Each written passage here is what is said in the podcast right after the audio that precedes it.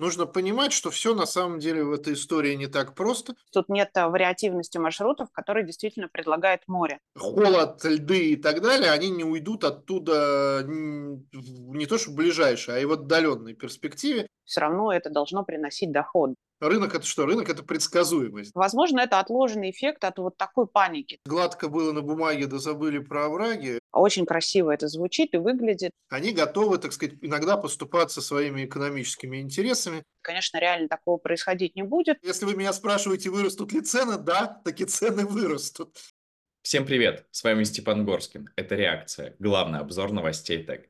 Подписывайтесь на канал, ставьте лайк, делитесь этим видео, так о нас узнает больше людей. Сегодня разберем, куда же ведут транзитные пути и чем обернутся очередные атаки на инфраструктуру российского ТЭК.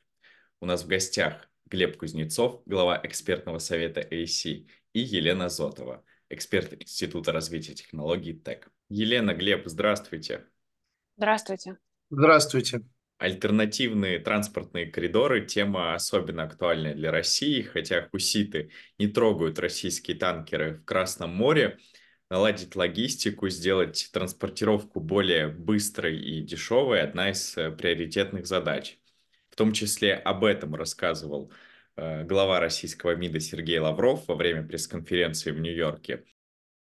Для нас приоритет коридор север-юг, от которого Индия выиграет напрямую. Он пойдет через Россию, Азербайджан, Иран и туда дальше, э, вплоть до Индии. И Пакистан тоже в этом заинтересован. Э, предлагаю оценить эффективность маршрута, упомянутого министром. Маршрут не новый, и в разные годы поднимался вопрос о его развитии. Лена, поясните, пожалуйста, что он соединяет и на какой стадии находится сегодня? Сейчас мы видим а, ситуация обостряется в Красном море, и никак этот конфликт не разрешается. Танкеры ищут обходные пути. И вот этот а, маршрут а, по земле, да, по суше, он мог бы на самом деле а, как-то минимизировать риски, вот связанные с возможными конфликтами, происходящими в море, да, то, что мы видим в последнее время, и мог бы сделать короче путь, который, который по доставке груза, да, то есть там в два раза в два раза, получается, сокращается время доставки, например, из России в Индию, да, если пользоваться а, вот этим коридором север-юг. Ну, этот проект, он обсуждается уже очень давно, там а, проблема основная в согласовании, да, со всеми странами-участниками, а, чтобы а, всем сложно всем договориться. Слишком много стран, через, по-моему, 11 стран проходит этот маршрут, и а, там поставки по этому маршруту, они уже идут, но предполагается, что объемы вырастут значительно, и будет единый тариф э, прохождения по этому маршруту, и, соответственно, грузооборот тоже увеличится в разы, если вот всем удастся договориться и а, найдутся достаточные инвестиции для того, чтобы этот проект запустить уже на полную мощность. Глеб, удастся ли договориться и в какой степени будет участвовать каждая из стран? Какие основные вопросы есть? говорится, гладко было на бумаге, да забыли про овраги. Понятно, что если смотреть на карту, так сказать, сверху, издалека, еще лучше на небольшой школьный глобус, то вот эти все маршруты выглядят очень, значит, красиво, привлекательно и так далее и тому подобное. Однако, если смотреть на реальность, то мы видим, что проходит он через весьма и весьма бурный в, так сказать, политическом и военном смысле регион. Мы видим, что одним из э, первых эпизодов военных 24 года стала взаимная, так сказать, дружеская бомбежка Ирана и Пакистана. Вот. Э, мы видим о том, что Индия и Пакистан угрожают друг другу ядерным оружием. Опять же, мы видим, что если так посмотреть на военный потенциал и груз претензий друг к другу, то хуситы выглядят не то чтобы воспитателями детского сада по сравнению там с ядерными державами, которые лежат на этом маршруте, но весьма такими умеренно агрессивными ребятами.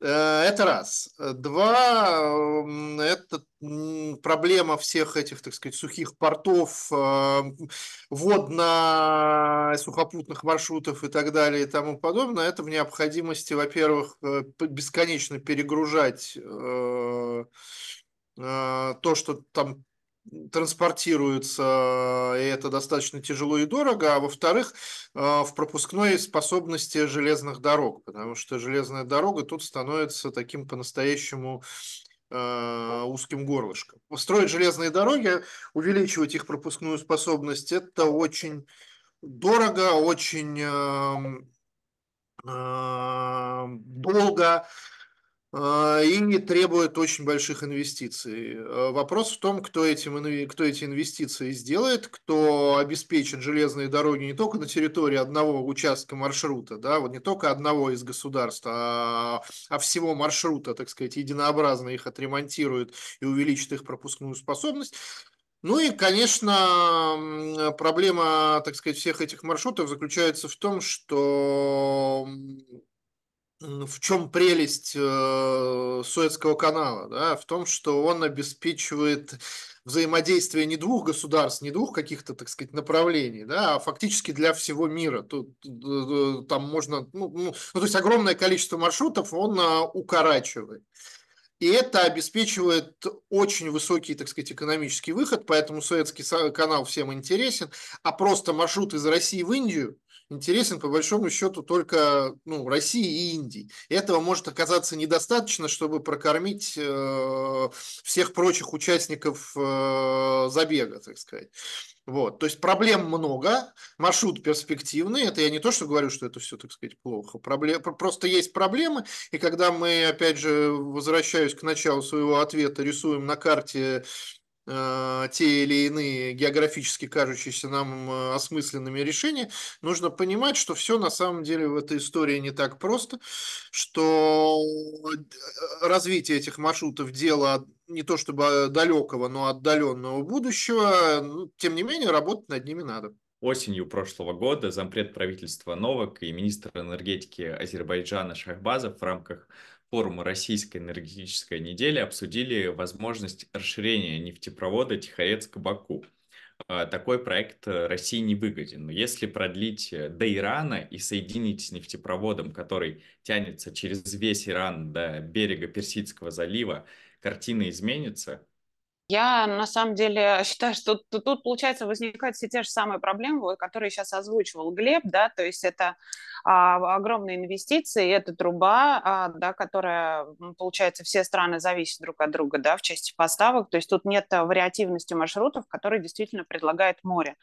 А, плюс, а, ну вот если мы говорим о маршруте вот Тихорецк-Баку, да, который обсуждается в первую очередь, да, а потом продление уже этой трубы дальше, то тут а, Россия вообще в невыгодном остается положение, потому что Азербайджан готов брать нефть, но он готов брать нефть со скидкой, а Азербайджан заинтересован в дешевом сырье, и получается, что России не будет вариантов, да, не, не будет других покупателей, то есть Россия окажется заложником вот этой транспортной артерии, в которую, опять же, нужно вложить а, а, множество, да, там, э, средств, чтобы построить вообще эту трубу, и если мы будем тянуть эту трубу дальше, то, опять же, вопрос инвестиций, а насколько заинтересованы другие стороны в том, что вкладывать деньги в этот проект, и не проще ли, несмотря на вот эти конфликтные ситуации да, в море, все-таки использовать там с кратковременным удорожанием морские пути.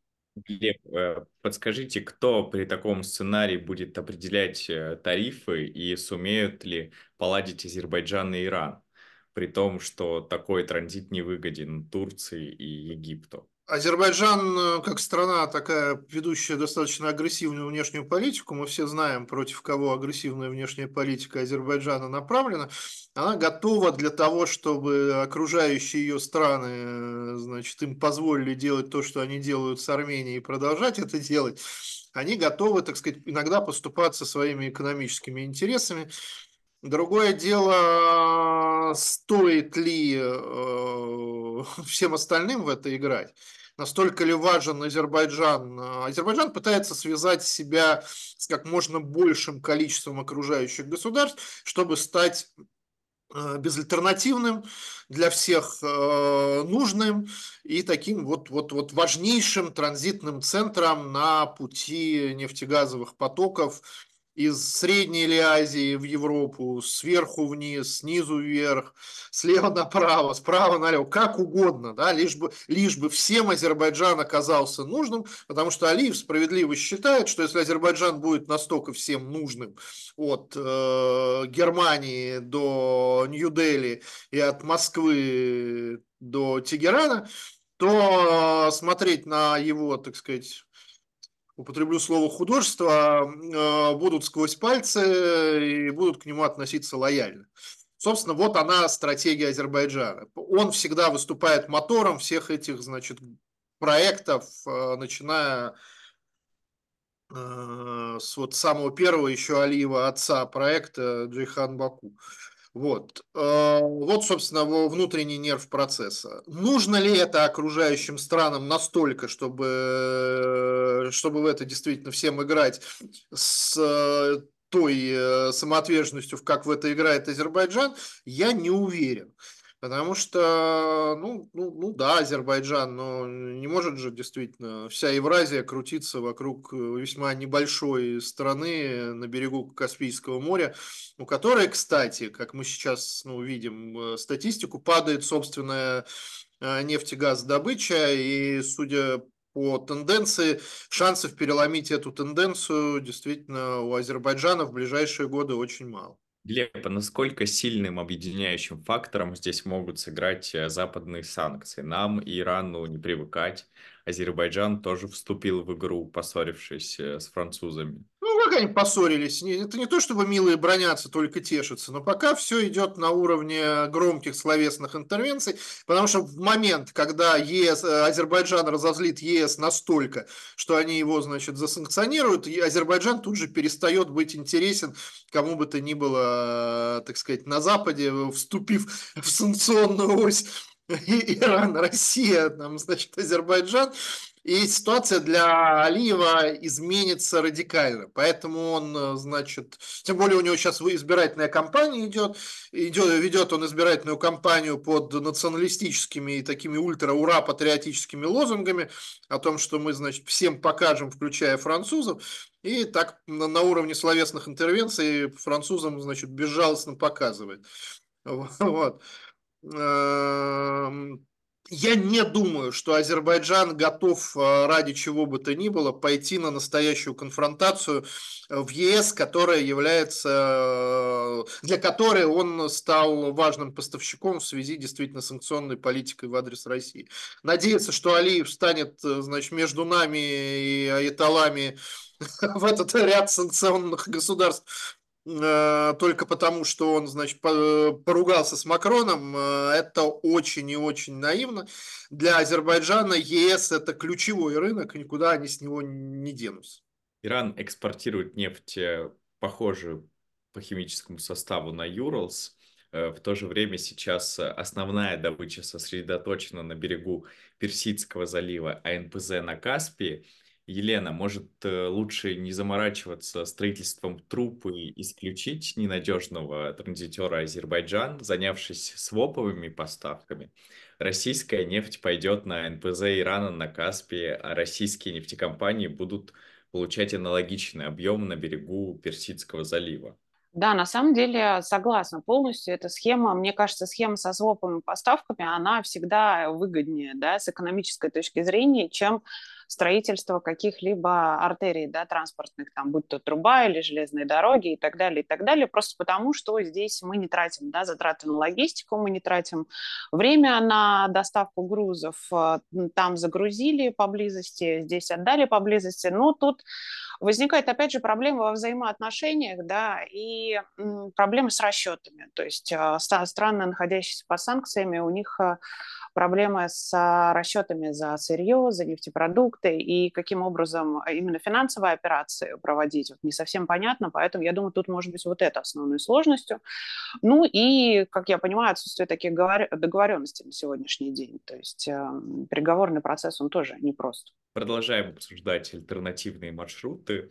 И на фоне ситуации в Красном море навязчивой волной хлынули разговоры об СМП – вот, например, журнал «Эксперт» пугает нас геополитическими опасностями чуть ли не всех маршрутов, а потом предлагает панацею от всех логистических сложностей, провести трубу до Мурманска. Елена, э, угроза того, что танкеры с российской нефтью будут останавливать э, иностранные военные корабли, настолько реальна? Я думаю, что, конечно же, нет. Я думаю, что краски сгущаются. Вот э, склонно, да, иногда медиапространство создавать какие-то вот такие страшилки. Я думаю, что нет, конечно, реально такого происходить не будет. А что касается вот этого строительства очередного вот этого, да, глобального экономически необоснованного проекта, то, конечно, таких проектов нужно избегать. Очень красиво это звучит и выглядит, но не надо забывать о том, что все равно это должно приносить доход доход, да, то есть а, в любом случае любой транспорт, он должен окупаться, и а, какие-то вот такие мегапроекты, они сомнительные, то есть нужно, нужно, конечно, все проанализировать там сто раз, прежде чем вкладывать деньги в такой очередной громоздкий проект, который, возможно, не будет окупа... ну, даже непонятно, когда он вообще сможет окупиться. Э, давайте тогда обсудим э, экономическую целесообразность. Э, Глеб, почему в патриотических проектах э, напрочь игнорируется экономическая выгода. Да? По оценкам специалистов, я подготовил цифры, труба на Мурманск, рассчитанная в 2022 году с учетом строительной инфляции, оценивается уже более чем в 2 триллиона рублей. Но это безумные деньги, которые государство тратит на здравоохранение за год, даже больше. Окупаемость э, такого проекта ну, например, за 15 лет и при нынешних э, процентных ставках э, не менее 30%, возможно, если прокачивать более 50 миллионов тонн ежегодно. В интервью телеканалу «Россия-24» Новак заявил, что перевозки нефти по СМП в 2023 году достигли полутора миллионов тонн. Ну, с такими объемами проект э, явно не будет окупаться. Черчилль, так сказать, великий политический деятель прошлого, у него есть знаменитая пометка на полях его речи. Здесь аргументация слаба, усилить голос. Э, вот э, патриотические аргументы для продвижения экономических проектов, это, они всегда звучат, когда экономический проект по какой-то причине выглядит не очень экономическим. Да? То есть он с точки зрения траты потенциальной прибыли выглядит неубедительно. И лоббисты в этот момент всегда включают аргументы, связанные с геополитикой, патриотизмом, э, великой историей страны, неким отдаленным будущим. Это вот этот набор аргументов, э, он всегда, всегда звучит, когда есть слабая экономическая аргументация. То есть э, тут это не не то, что все патриотические проекты не имеют серьезного экономического основания, а по-другому. Все проекты, имеющие слабое экономическое основание, неизбежно ищут аргументы в каких-то политических и геополитических э, системах аргументации. По Североморскому пути, безусловно, тема перспективная.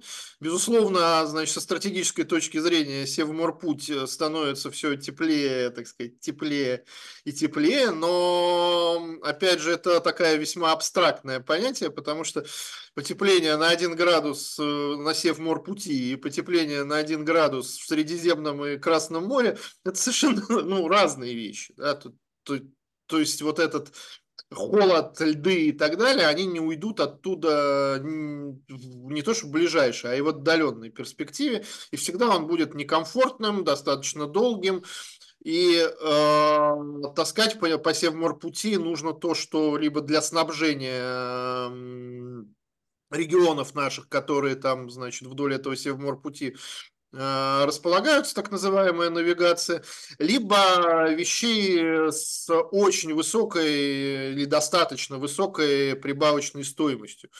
Потому что дешевым провоз товаров по Севморпути не будет в ближайшие десятилетия, по крайней мере.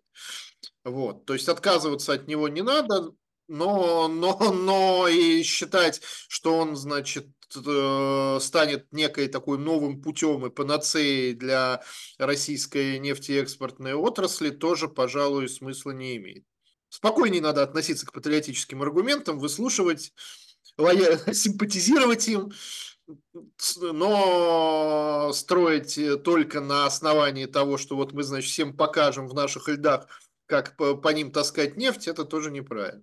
Получается, рассчитывать на потепление э, в нужных цифрах э, не приходится. Елена, а что с технической точки зрения? По поводу технической, а, технической составляющей, ну что, ну там действительно, да, идут, есть а, грузооборот а, по этому Северному морскому пути, там идут, идут сюда, но по-прежнему нет круглогодичной навигации и по-прежнему нет достаточного количества судов того класса, которые могли бы идти без ледоколов, да, это довольно сложно идет, получается, каждое, каждое судно должен сопровождать ледокол, это сложно, это дорого, это требует строительства дополнительных судов. Это тоже дорого и долго. И, в общем, а, я не думаю, что тут будет какой-то вот такой рывок в развитии в ближайшее время. Скорее всего, это действительно, а, как бы уж, раз уж взялись развивать да, этот путь, значит, развивать его будут, но постепенно.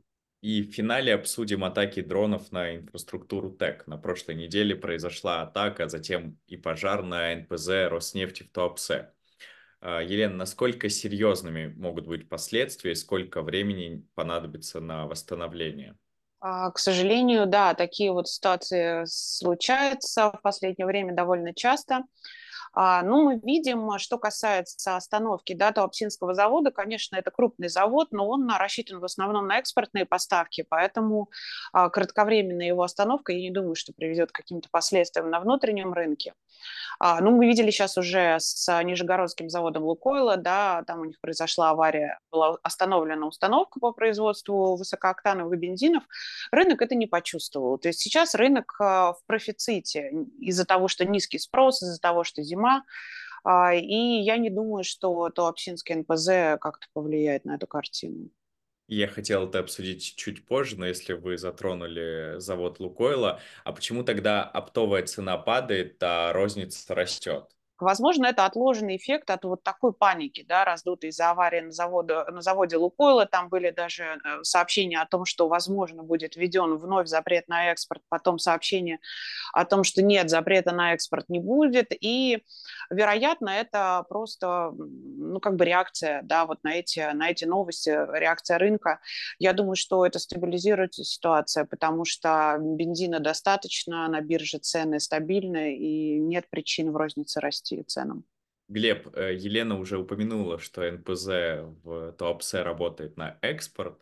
А, ну, явно никто не хочет терять валютную выручку. Э, по вашему мнению, значит ли это, что экспортные объемы будут замещаться нефтепродуктами с внутреннего рынка и, соответственно, как это повлияет на ценах и, естественно, на конечных потребителях? Мне кажется, что ну, пока, да, очевидно, э, стратегия меняется наших противников, очевидно, есть желание наносить э, удары не по военной, а по гражданской экономически значимой инфраструктуре. И с этим надо как-то научиться жить, научиться защищать ее. И постепенно, постепенно я уверен, что вот эти меры защиты и профилактики будут все более и более эффективными. Вот. Э, это первое. Второе, пока по-настоящему, опять же, да, рассуждая как в глобальном масштабе, ущерб наносится, но это не речь о прекращении функционирования предприятий или экспортной инфраструктуры на месяцы и годы. Там устраняется достаточно быстро э, ущерб. Это связано в том числе со спецификой вот этих дронов как средство поражения. Это не какая-то там ракета Томагавк большая, да, там, ну, то есть они, они ограничены. Поэтому панических настроений тут быть не должно. Вот. Другое дело, что, безусловно, любая лихорадка э, и в количестве, и в номенклатуре поставок, рынок это что? Рынок это предсказуемость. Да? Когда, когда эта предсказуемость уходит, э, рынок на это отвечает всегда э, одинаково. Всегда возникает риск контрактов и возникает рост цен как ответ на это. Поэтому нужно научиться закладывать эти риски э, в будущие контракты, научиться с этим работать. Собственно, мой вопрос был в том, э, вы сказали, да, закладывать э, все эти риски, в том числе и экономические. За чей счет это делать? Есть только один источник, значит, за чей счет? Это за счет потребителей Как в старом анекдоте, если вы меня спрашиваете, вырастут ли цены, да, таки цены вырастут. Расшатает ли эта ситуация внутренний рынок? Если внутреннему рынку будет что-то по-настоящему угрожать, то правительство применит вот эти свою, свою, значит, свою маленькую внутреннюю экономическую бомбу э, и, значит, запретит экспорт э, либо по отдельным номенклатуре продукции, либо, по, либо, по, либо в целом для того, чтобы защитить внутренний рынок. Внутренний рынок в абсолютном э, приоритете по целому ряду причин, от экономических до социальных и политических. Э, Транснефть и Роснефть снова обмениваются исками. Это связано с поставками на Туапсинский НПЗ. На днях сообщили, что Роснефть ответила встречным иском о взыскании более 6 миллиардов э, на ранее поданный иск Транснефти на сумму 4,8 миллиарда.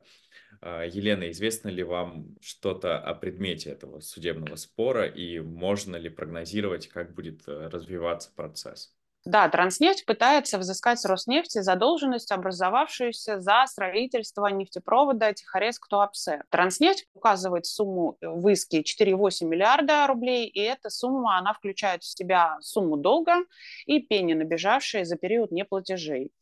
Роснефть в ответ выставила встречный иск на 6 миллиардов, и компания сообщает об убытках, о возмещении убытков, а, но не дает основания для возникновения этих убытков в материалах суда. Поэтому как будет дальше развиваться судебное разбирательство, сказать сложно, но я предполагаю, как это было уже, Роснефть будет добиваться, скорее всего, перевода заседаний в закрытый режим и выходить на мировое соглашение. Елена, Глеб, спасибо большое, было интересно. Мы обсудили главные новости тега за неделю. Подписывайтесь на канал, ставьте лайк, делитесь мнением в комментариях. Увидимся в следующем выпуске.